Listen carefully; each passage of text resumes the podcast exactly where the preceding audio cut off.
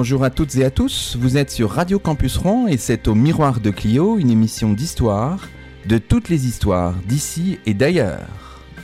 Au micro, Luc Dérault, à la réalisation, Baptiste Charles.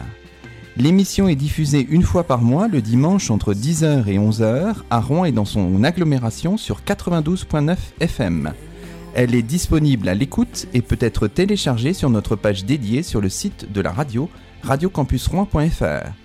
Et vous pouvez réagir au déroulement, au contenu de cette émission en nous retrouvant sur Twitter avec le mot-clé au miroir de Clio.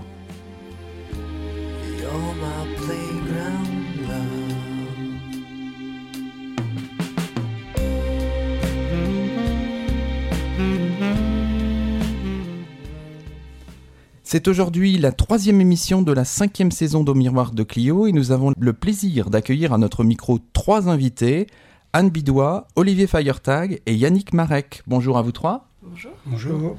Vous enseignez tous les trois à l'université de Rouen. Anne Bidois, vous êtes maîtresse de conférences en sociologie. Olivier Feiertag et Yannick Marek, vous êtes tous les deux professeurs d'histoire contemporaine au département d'histoire. Alors vous avez coordonné un ouvrage en deux volumes qui est paru, je crois, en août et en décembre dernier, 2016. Un ouvrage intitulé L'Université de Rouen 1966-2016, un ouvrage publié par les presses universitaires de Rouen et du Havre, dont nous allons rendre compte dans cette, euh, dans cette émission. Alors peut-être euh, peut-être un mot euh, à, à, vous trois tous ensemble sur le, la genèse un peu de ce, ce projet, c'est un projet que vous avez initié, qui voulait marquer donc le, un anniversaire et que vous avez, j'imagine, initié pendant plusieurs années, parce que c'est un projet à, long terme. Vous coordonnez l'ouvrage, mais il y a d'autres, d'autres auteurs. Alors, est-ce qu'on pourrait avoir quelques mots sur la, la genèse de ce projet, peut-être Anne Bidois?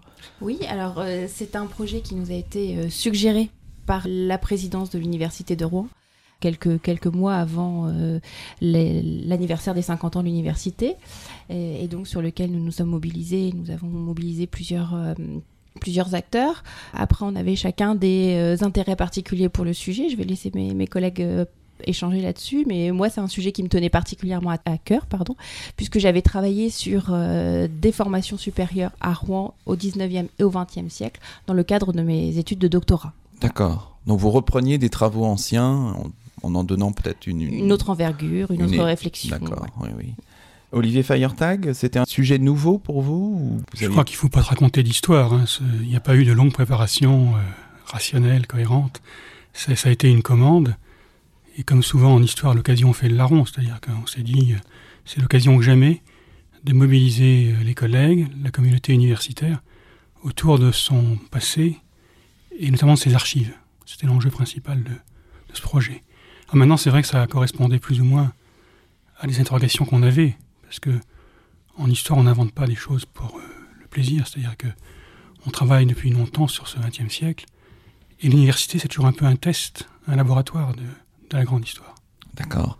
Et vous étiez vous-même, en quelque sorte, Yannick Marek aussi, les, les acteurs de l'histoire que vous alliez raconter. C'est un peu particulier parce que vous êtes euh, enseignant à l'université de Rouen depuis euh, un certain temps déjà.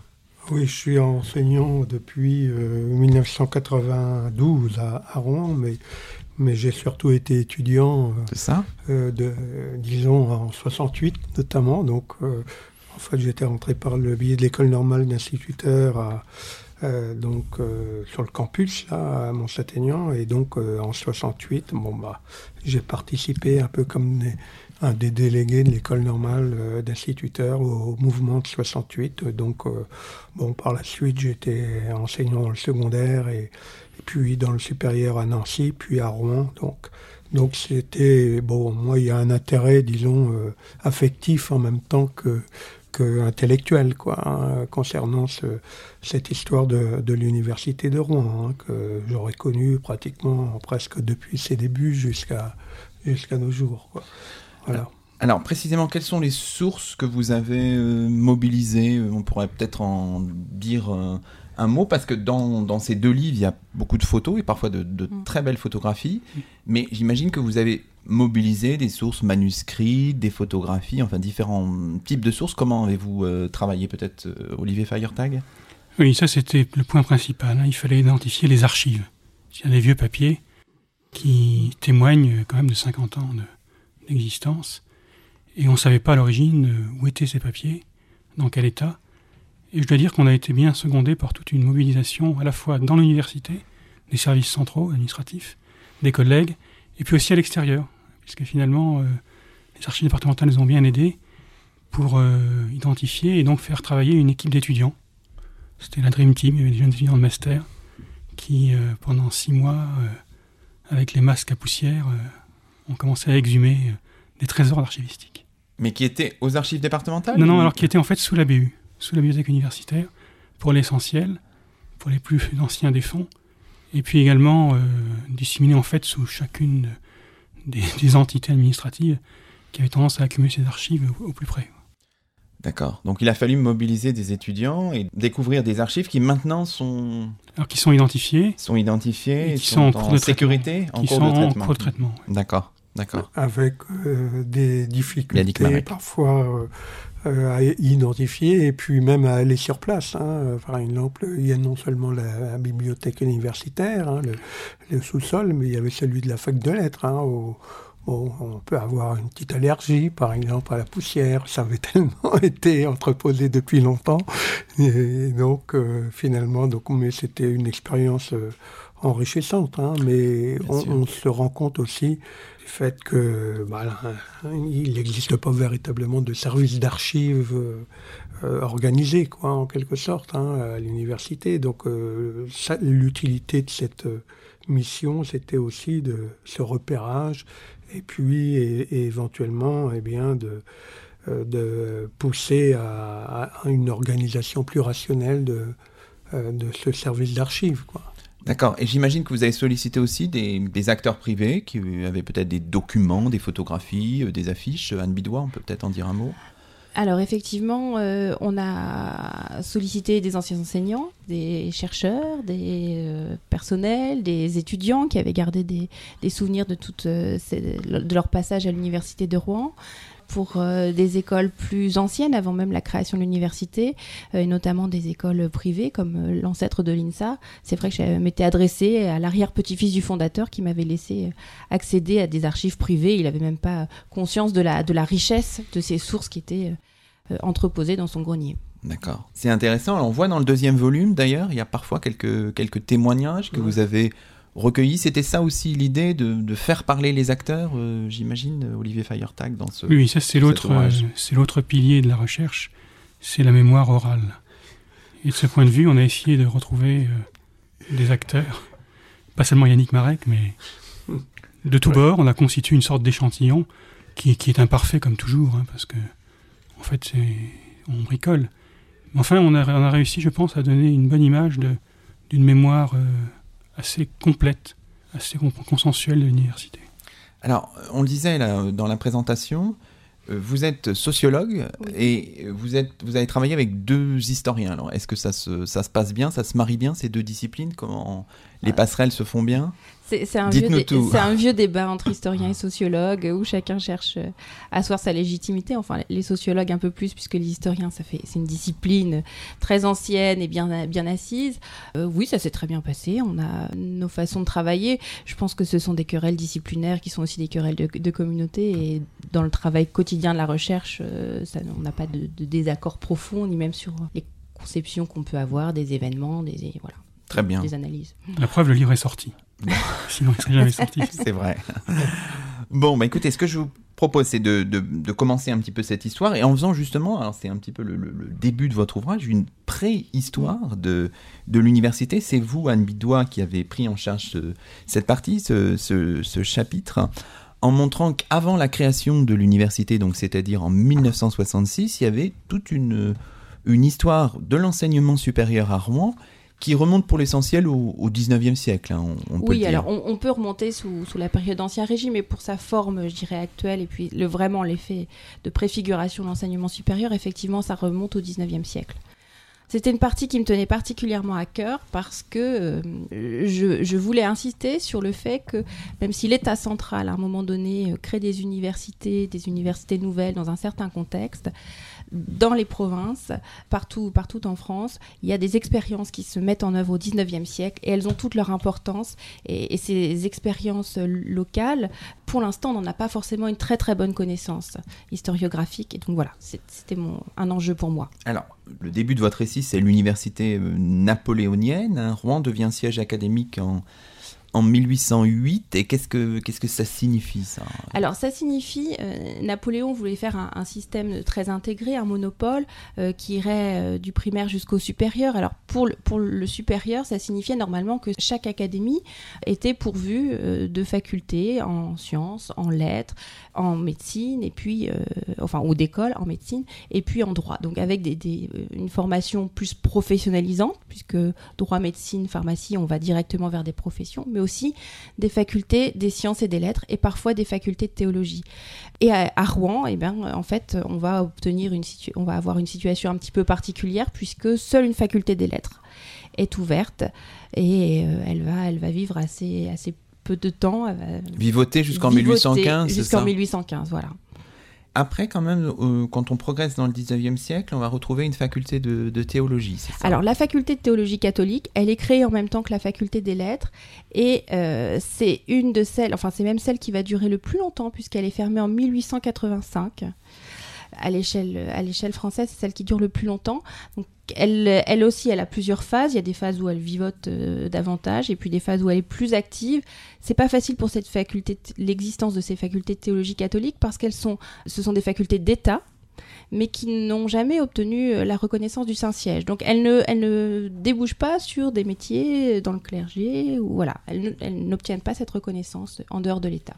Alors, c'est cette histoire de la faculté théologique catholique est assez intéressante parce qu'on voit que quand même, elle est peut-être la plus active à la fin de son existence. En Exactement. C'est-à-dire que euh, à partir des années 1870 jusqu'à sa fermeture euh, en 85, le, clergé local devient partie prenante dans cette, dans cette aventure de la faculté de théologie catholique en envoyant euh, les séminaristes. On a aussi une ouverture sur d'autres types de cours, des cours pour les jeunes, pour les jeunes femmes. Elle, diversifie son activité. Les professeurs qui sont nommés ont obtenu eux-mêmes le doctorat, donc ils vont pouvoir délivrer des, des diplômes. Et donc elle se met à avoir une vraie activité au moment où elle est euh, le plus mise en péril en fait. D'accord. Alors j'imagine que le livre est aussi fait pour susciter des intérêts, parce que j'imagine que cette question-là, on peut peut-être la creuser, éventuellement ah, faire une thèse euh, sur le, sujet. C'est peut-être aussi un tremplin, euh, cet ouvrage, vers d'autres, vers d'autres travaux. Alors le deuxième pôle, et c'est ça qui est intéressant de, de l'enseignement supérieur à Rouen au 19e siècle, c'est l'enseignement municipal. Et c'est finalement à partir de là que l'université de 1966 pardon, se, se, développera. Enfin, c'est vraiment le terreau. C'est vraiment le terreau. Alors effectivement, comme euh, aucune faculté des sciences n'a été mise en place, Rouen n'est pas, de ce point de vue-là, logé euh, plus mal que d'autres euh, académies. Hein. Ça a été le cas dans plusieurs académies. Mais du coup, la municipalité avait pour habitude de d'entretenir ou d'aider de, des cours faits par des savants locaux qui étaient particulièrement investis et donc elle va mettre en œuvre et essayer de, coordonner ces cours qu'on va appeler les cours municipaux. Euh, elle les réunit notamment dans euh, l'enclave Sainte-Marie, donc c'est en haut de la rue Beauvoisine, le square André Mauroy, et elle fait en sorte que ces cours euh, aient une activité régulière avec des prix, des, des réunions de rentrée, des cérémonies. Voilà. Tout ça va, prospère tout au long du 19e siècle. Tout ça prospère euh, tout au long du 19e siècle, jusqu'à la proposition faite par euh, Fortoul en 1854 de les réunir dans une seule et même euh, école, qu'on va appeler l'école préparatoire à l'enseignement supérieur des sciences et des lettres une école qui sera toujours financée par la municipalité, mais contrôlée par l'État, euh, notamment du point de vue du, diplôme euh, délivré, à savoir un certificat de capacité pour les sciences appliquées. Alors cette école, elle va continuer à, vivre comme, comme les cours municipaux, sauf qu'elle est beaucoup plus coûteuse pour euh, la municipalité. Le souci de cette école, mais qui est vrai aussi dans les, dans les autres facultés ou les autres cours, les autres leçons publiques partout en France, c'est qu'elle attire un public nombreux, mais qui ne cherche pas à avoir un diplôme et donc qui ne paie pas, qui ne s'inscrit pas, qui ne paie pas. Et toutes ces écoles, elles sont censées vivre de la rétribution des, étudiants, donc elles sont euh, placées en difficulté.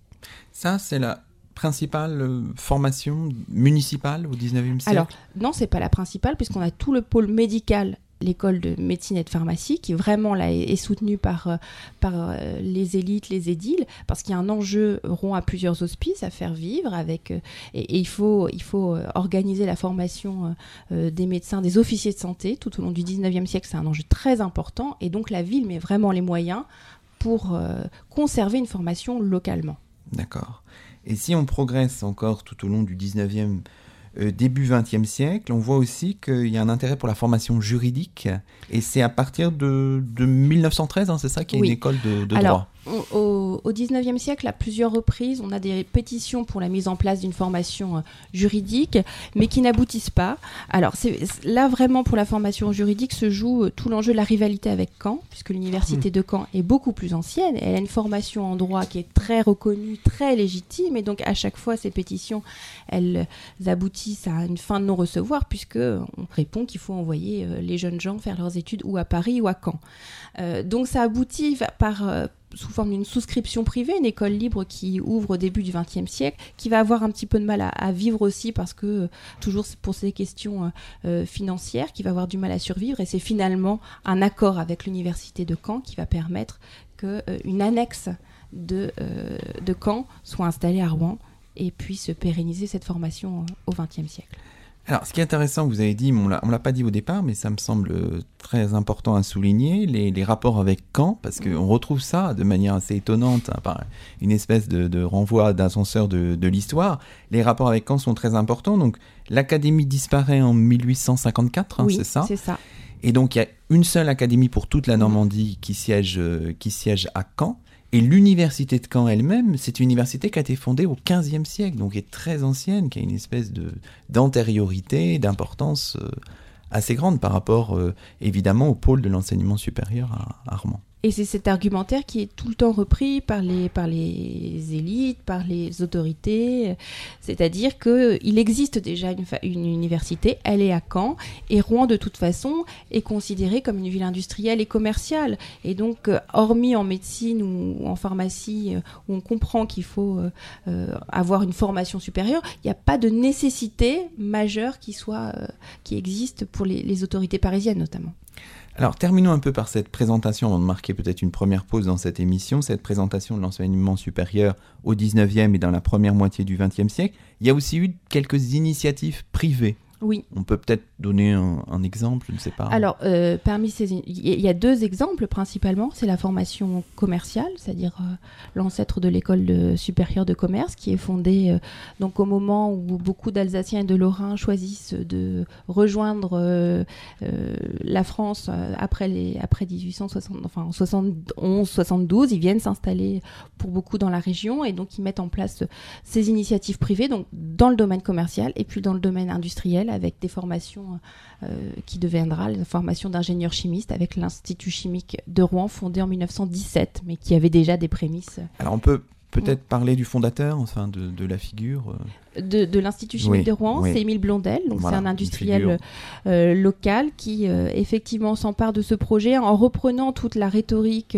des, des, Mulhousiens et qui va œuvrer par patriotisme aussi avec l'idée que pour combattre l'Allemagne au plan industriel, il faut aussi avoir de bons industriels, de bons ingénieurs et donc il faut avoir de bonnes écoles d'ingénieurs chimistes et c'est ce qui va le pousser à, pousser à mobiliser du monde autour de lui pour, euh, pour fonder cet institut chimique de Rouen. Euh, peut-être juste un dernier mot quand même, parce que c'est important pour la suite. Euh, toujours, il faut connecter l'enseignement supérieur à la société en général, ce que vous faites aussi dans votre, dans votre chapitre, en disant qu'évidemment, il y a des milieux érudits, etc. L'érudition l'enseignement supérieur, il faut toujours connecter ces, deux pôles en, quelque sorte pour bien comprendre euh, les choses dans leur contexte en quelque sorte. Oui, alors ça c'est ma clé de lecture. Vous vous demandiez si c'était euh, ma spécificité, si on avait du mal à travailler entre historiens et sociologues. Je sais, je sais pas si on a du mal à travailler, mais en tous les cas ça c'est ma grande préoccupation, c'est de comprendre pourquoi ces expériences elles fonctionnent dans des contextes particuliers, pourquoi il y a des configurations d'acteurs qui se font à un moment donné, qui vont avoir un effet dans les institutions et qui vont permettre à ces institutions de de vivre ou au contraire qui vont euh, euh, les mettre en difficulté. Donc ça c'est vraiment pour moi un enjeu majeur de comprendre. On ne peut pas parler d'école, d'enseignement supérieur si on ne parle pas du public qui peut suivre les cours. Bien sûr, ah, c'est toujours important, on le voit très bien dans votre chapitre. Mais écoutez, ce que je vous propose, c'est qu'on marque une première pause musicale dans cette émission avant de poursuivre et d'aller vraiment vers cette création de l'Université de Rouen en 1966. Et on va le faire dans cette émission Au miroir de Clio sur Radio Campus Rouen en compagnie d'un groupe britannique qui porte un nom bien français, le groupe britannique breton, c'est Envy sur Radio Campus Rouen.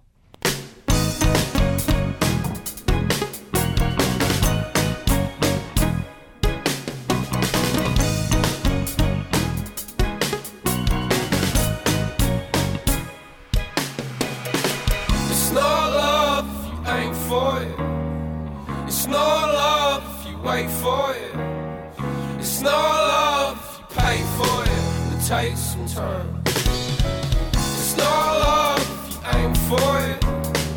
It's not love if you wait for it.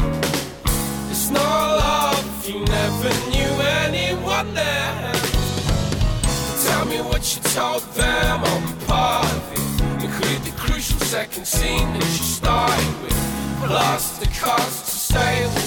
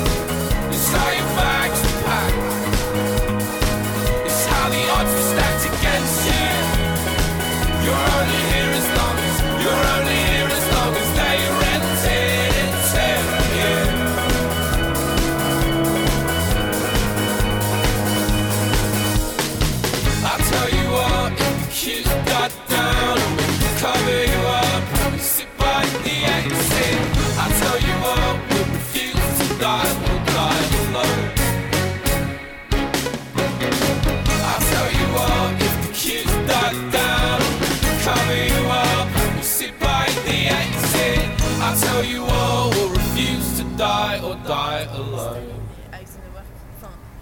Cause you're a tourist. There's nothing wrong with that.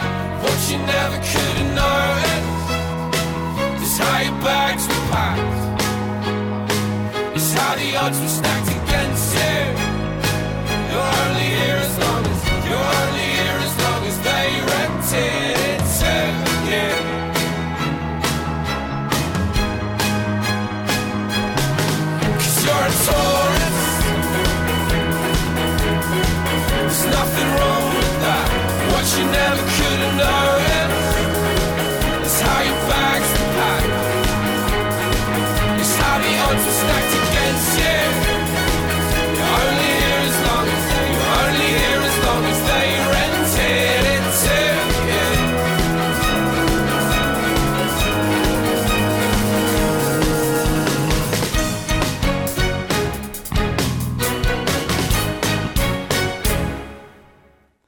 C'était Envy sur Radio Campus Rouen par le groupe britannique Breton. Vous écoutez Au Miroir de Clio, l'émission d'histoire de la station, et nous sommes toujours en compagnie d'Anne Bidois, maîtresse de conférences en sociologie, et d'Olivier Feiertag et Yannick Marek, tous les deux professeurs d'histoire contemporaine à l'Université de Rouen.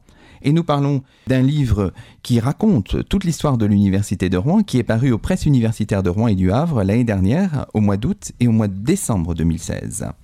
Alors nous poursuivons un peu cette histoire et nous arrivons maintenant, nous sommes après la Seconde Guerre mondiale, et il va y avoir une, forme de cristallisation et l'université est finalement fondée au terme d'un processus assez complexe en 1966, Yannick Marek.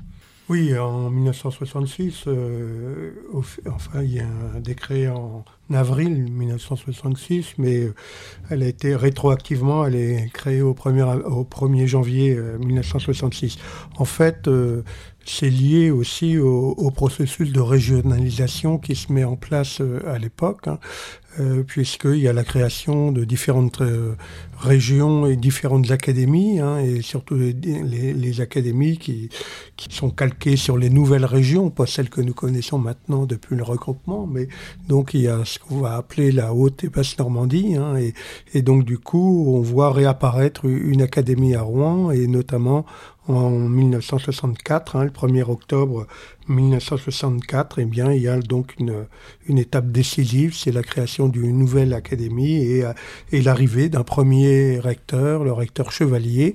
Et donc, du coup, euh, on va avoir une, vision un peu différente dans la mesure où la vision municipale de l'université va faire place à une, vision, disons, plus nationale et en même temps plus, plus régionale, même si le processus de régionalisation est, est encore euh, très limité hein, à l'époque. Hein. Et euh, le recteur qui arrive est un, géographe, hein, Michel Chevalier, qui euh, a été en poste à Besançon, qui a été doyen de la faculté des lettres de Besançon parce qu'on fonctionnait encore sur le thème des facultés euh, à l'époque et non pas sur le, celui des, universités. Et donc c'est quelqu'un qui va jouer un rôle décisif dans cette création de l'université de Rouen. Donc il voit aussi certaines des limites, c'est justement la faiblesse des relations, comme c'est un géographe, avec euh, avec le, contexte régional. Donc, il va être un de ceux qui vont essayer de promouvoir des liens avec euh, la société régionale. Hein.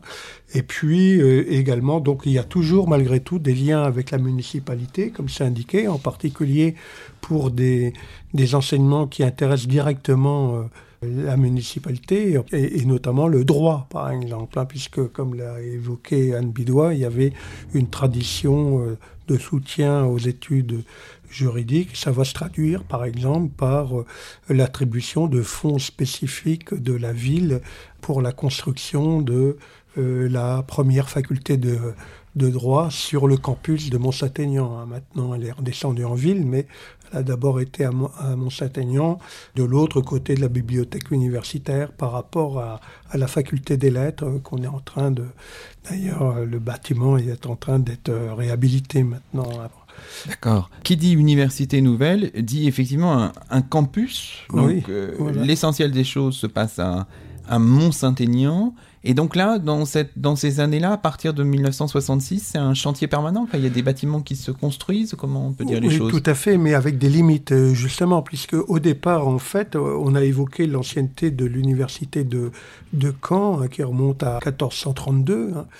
Au départ, l'université de Rouen, en fait, euh, qui est envisagée, est envisagée uniquement comme une sorte de dépendance, d'annexe de, de l'université de, de, Caen. Du coup, euh, en termes d'emprise euh, sur le, le, sol, les terrains, on, va occuper donc le, le terrain d'une ferme, hein, l'archevêque, bon, l'archevêque, mais qui était relativement limité parce que en fait, il y avait devait y avoir une, une trentaine d'hectares, si je me souviens bien, alors que en réalité, pour les universités, euh, c'était plutôt l'ordre d'une centaine d'hectares. Ça montre déjà, d'autant plus que Mont-Saint-Aignan se développe, la ville même de Mont-Saint-Aignan.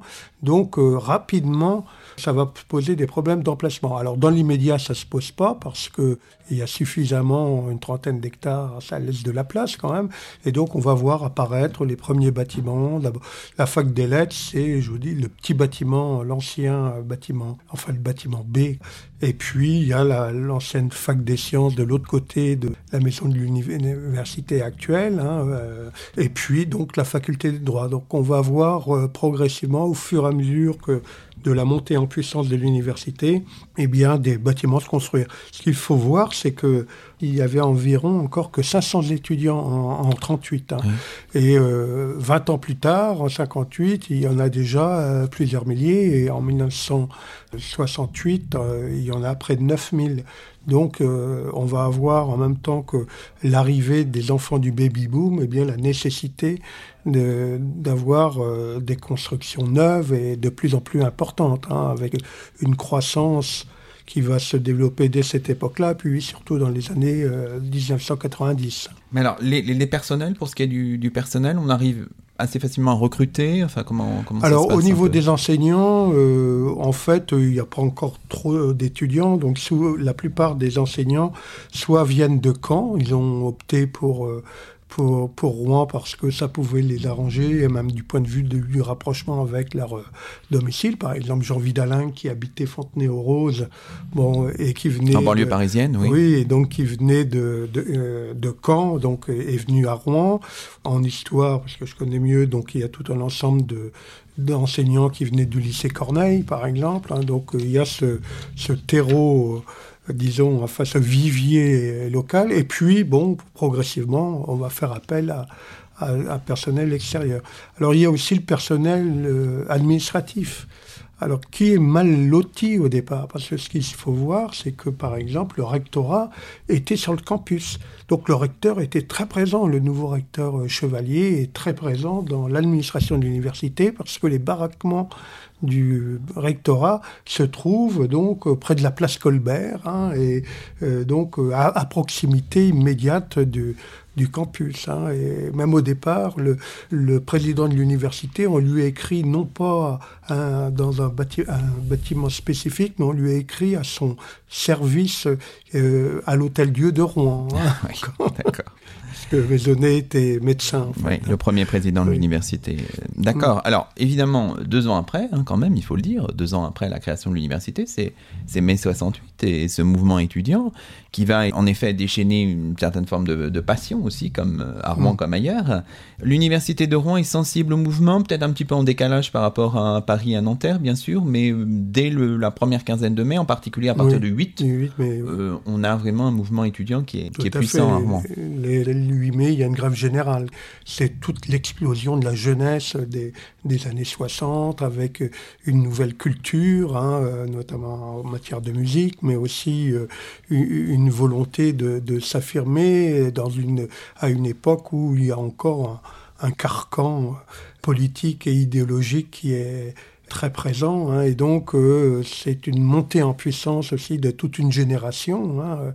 Avec des figures connues aussi. Hein, oui, euh, je sais pas, on pense à Gérard euh, Filoche, qui a récemment défrayé la chronique, mais qui était à Rouen à ce moment-là. Oui, tout à fait, qui était d'origine modeste et puis qui a dû faire de l'étude de philo, si je me souviens bien, et puis qui et donc va être, comme on disait, un des meneurs des 68 euh, localement. Mais il y a d'autres figures, euh, Labro, journaliste. Et Claude Mazoric. Alors lui, c'est un enseignant. C'est en tant qu'enseignant cette fois, mais, impliqué dans le... Mais fortement impliqué. Oui, il y a une forte présence du Parti communiste à l'époque. Hein, euh, dans, dans avec des tensions hein, au sein de la gauche. Tensions, tout à fait. Entre, entre les gauchistes, et les comme on appelait, et les maoïstes, et puis les communistes termes gauchistes en général, et puis les communistes, effectivement, il va y avoir des, des frictions, mais en même temps, il y a des, des relais qui existent en direction, par exemple, euh, du monde ouvrier aussi, avec des, des, usines comme Cléon qui vont jouer un rôle euh, important dans l'élargissement du mouvement social euh, au niveau non seulement régional mais, mais national. Donc on parlait à, l'instant de ces dissensions, de ces, ces, tensions au sein de la gauche. Ça, on va les retrouver, ces tensions politiques, même plus larges, on va les retrouver notamment au département d'histoire par la suite, hein, dans les années 70 et 80, et même peut-être au-delà, je ne sais pas, dans les années 90 peut-être. C'est un département qui a été traversé par des clivages euh, idéologiques assez puissants. Enfin, on a, on a eu à notre micro il y a quelques années euh, Guy Le Marchand, l'année dernière Claude Mazoric, et ils ont évoqué ces, ces, tensions qui, qui existaient. Bon, moi je les ai vécues. Vous les avez vécues euh, Puisque même lorsque je suis revenu dans, au début des années 90, euh, bon, donc j'ai vécu effectivement, ça se traduisait par le, clivage en histoire, par l'existence de deux labos de recherche, par exemple. Hein. le CHCT qui était euh, euh, dans l'ancien bâtiment de l'IRED, et puis le GRIS, ancienne mouture orientée sur la sociabilité, qui était dans qui était une autre équipe de recherche. Donc il y avait des, des clivages à la fois scientifiques et, et idéologiques, tout à fait. Mais ça, Olivier Feyertag pourrait en parler. Vous, vous l'avez connu aussi Vous êtes euh, Moi, quand, j'arrive en 2004 à l'Université de Rouen, euh, une page a été tournée quand même. Mmh. quand même. Tout à fait. Les conflits sont très présents, mais ils ont changé d'objet. D'accord. Mais la mémoire de ces conflits existe encore aujourd'hui. Hein. On avait interviewé aussi à notre micro, quelques semaines avant son décès, euh, Marc Venard. Qui essayait parfois de faire le, la navette entre les deux groupes. Et c'était un petit peu compliqué. Hein. Et ça se voyait notamment au moment des, recrutements d'enseignants, de, avec des tensions assez fortes. Oui, il y a, un effet de persistance rétinienne. C'est-à-dire qu'on ferme les yeux et donc on continue à voir les choses un certain temps encore, même les yeux fermés. Même si elles sont disparues, d'accord. Donc on arrive euh, donc dans ces années 70-80. Dernier mot avec vous peut-être Yannick Marek. À ce moment-là, l'université de Rouen a trouvé son, son assise euh, parce qu'elle est quand même pas très loin de Paris, pas très loin de Caen aussi, qui est une ancienne université. Est-ce qu'elle arrive à trouver un peu Elle connaît encore des difficultés. Hein. Les, donc c'est parce qu'il y a des problèmes de, de dotation budgétaire hein, qui se posent, a vu l'augmentation des, des effectifs. Et puis c'est une, une université qui a besoin de se structurer également au niveau des équipes de recherche qui sont très éclatées. Donc, euh, il va y avoir le rôle du, du deuxième président, euh, l'ancien doyen de la faculté des sciences, euh, Paul Rollin, qui va jouer un rôle important de ce point de vue-là hein, pour essayer de, structurer les, les, labos notamment. Hein. Donc, il y a encore des, de fortes. C'est une université qui est encore fragile, mais qui, euh, bon, désormais semble euh, malgré tout assuré de, son existence future, puisque dans le cadre de la politique de la régionalisation qui est encore balbutiante, eh bien, des relais vont pouvoir être euh, pris en direction des structures. Alors ça commence avec le département de la Seine-Maritime, et puis après, bon, ça se prolongera avec la région, mais donc il y aura même un quelqu'un comme euh, Dominique Gambier, qui jouera par la suite un rôle très important à la région, après avoir été président d'université, et puis même euh, également euh, député à un moment. Donc vous avez des liens qui vont se créer progressivement, mais c'est une université jeune. Hein. On va voir quelques labos en sciences notamment, le Coria, hein, également en lettres. Alors ce sera l'IRED hein, que j'ai dirigé pendant une quinzaine d'années, hein, mais qui euh, est créé à, la fin des années 1970, donc 79-80. Euh, donc on a un début de structuration du travail de recherche, notamment Très bien, mais écoutez, ce que je vous propose avant de, voir la, troisième partie de l'histoire, hein, la, partie la plus contemporaine, à partir des années 80-90, euh, c'est de marquer une deuxième pause dans cette émission, et je vous propose de la faire en compagnie sur Radio Campus Rouen de Reste, un titre de Michael Kiwanuka.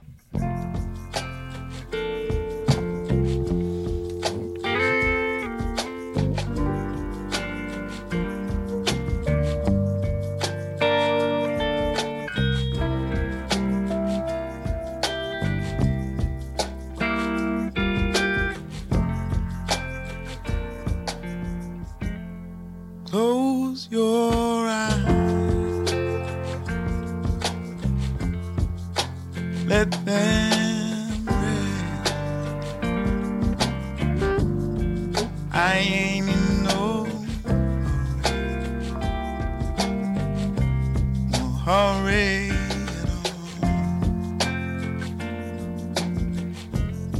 Rest your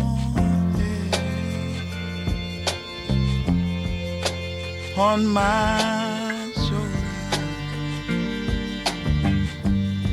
And I swear I would carry you. But I won't let you go.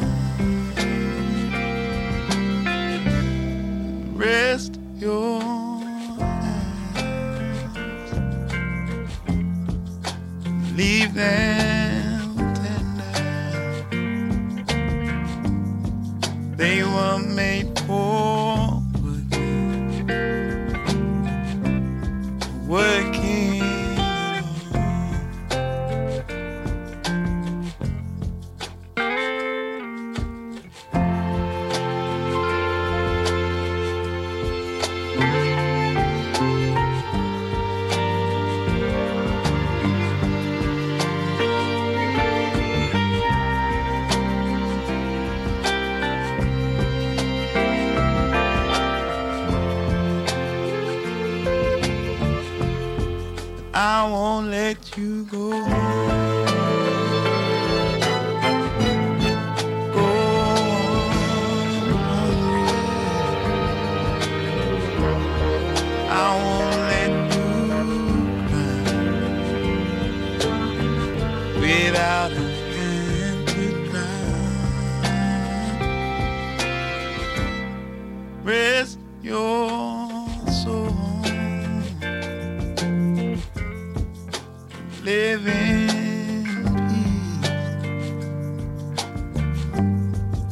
Won't let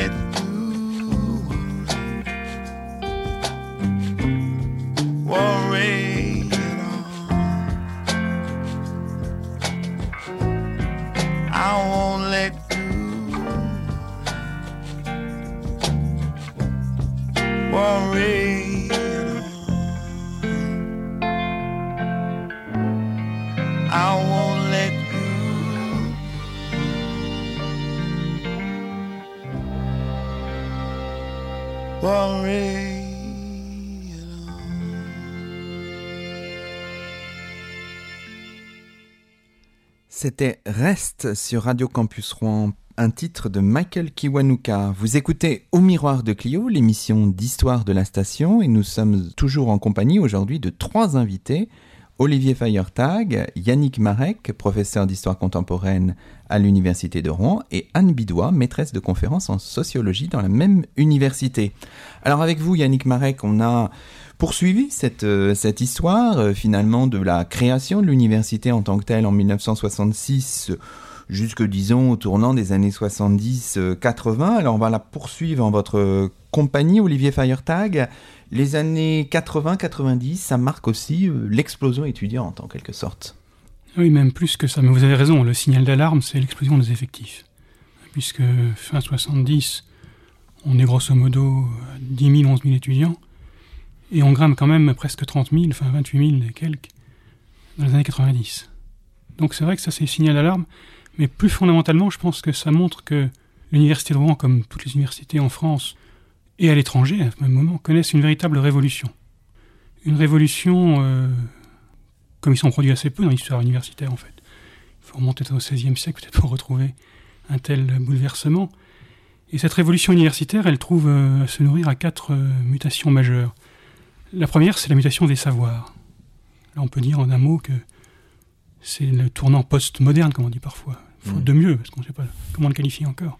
Mais c'est vrai que Marx est mort, euh, Dieu aussi.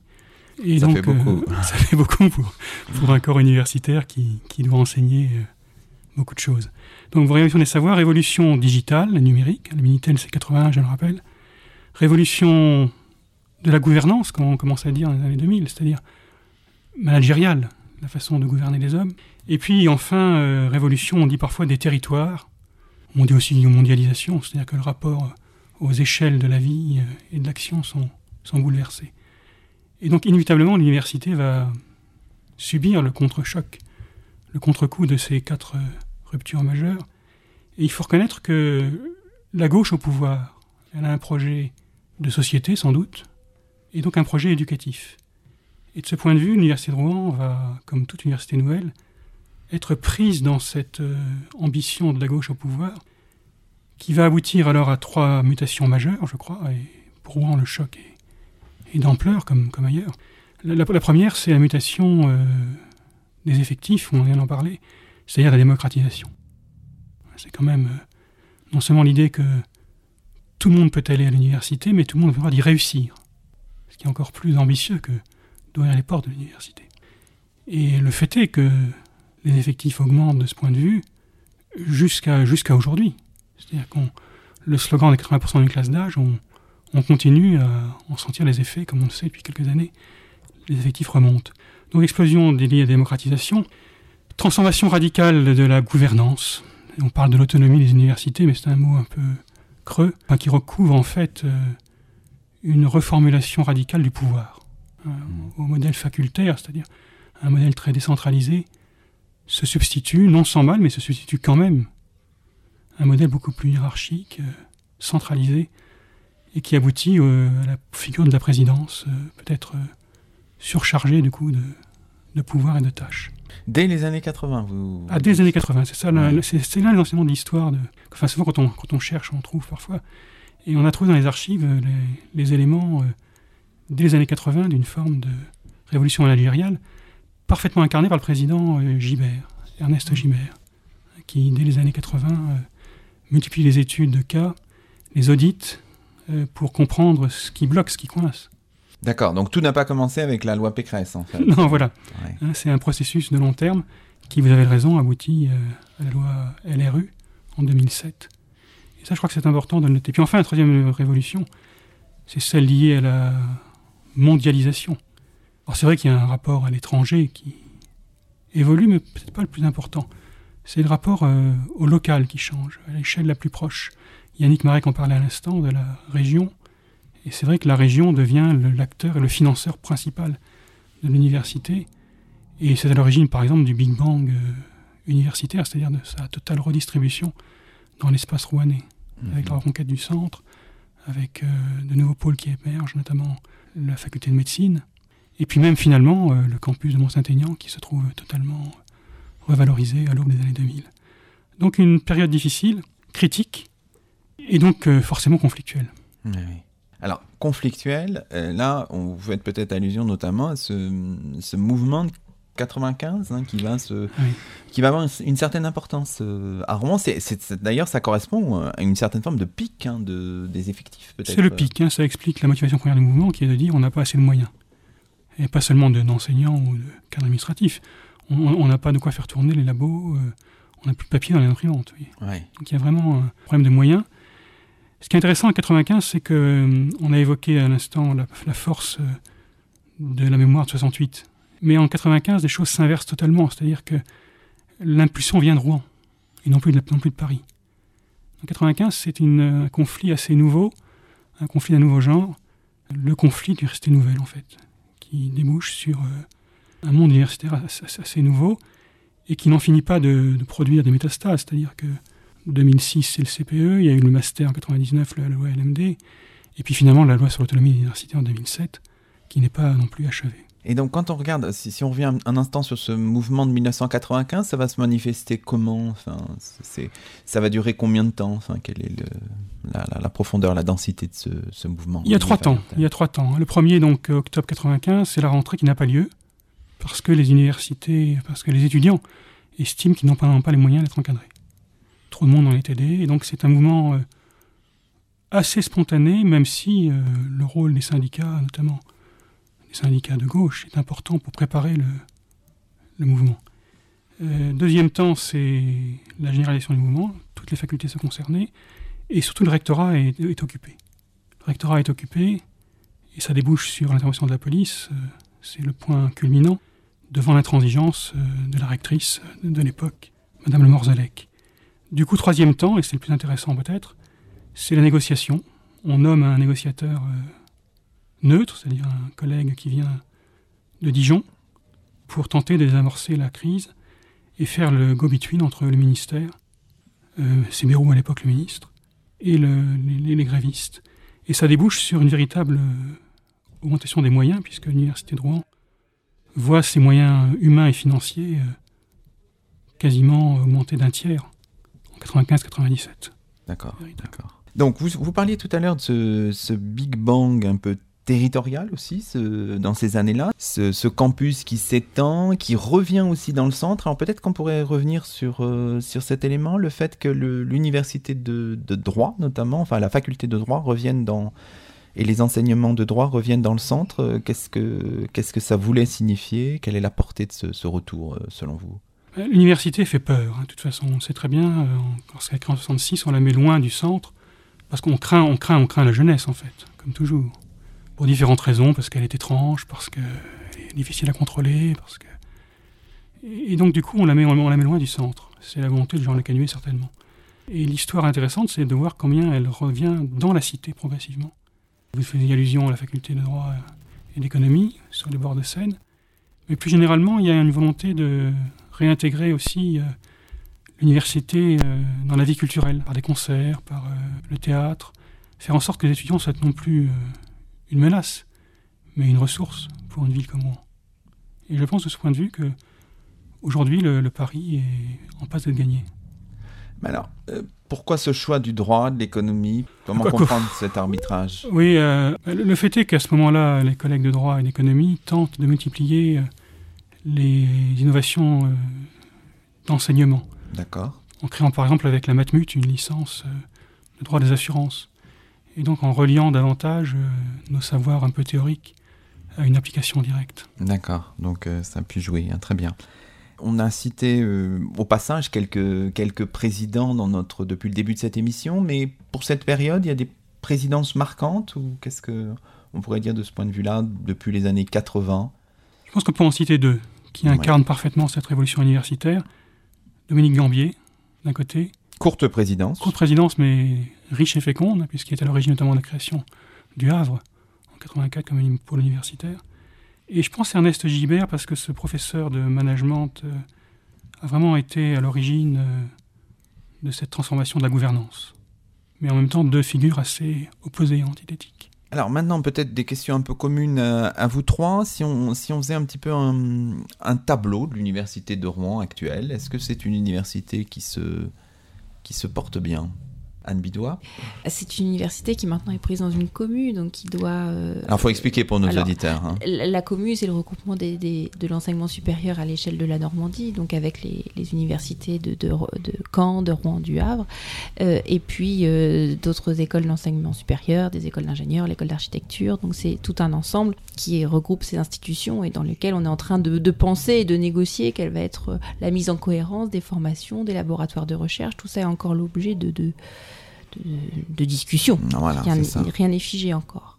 Votre point de vue, Yannick Marek? Vous qui êtes là depuis quelques temps. Est-ce qu'on ne va pas avoir un retour en arrière avec une prépondérance euh, marquée de camp euh, dans le système universitaire, avec euh, le recteur qui est à Caen. Il n'y a même plus de recteur spécifique à Rouen.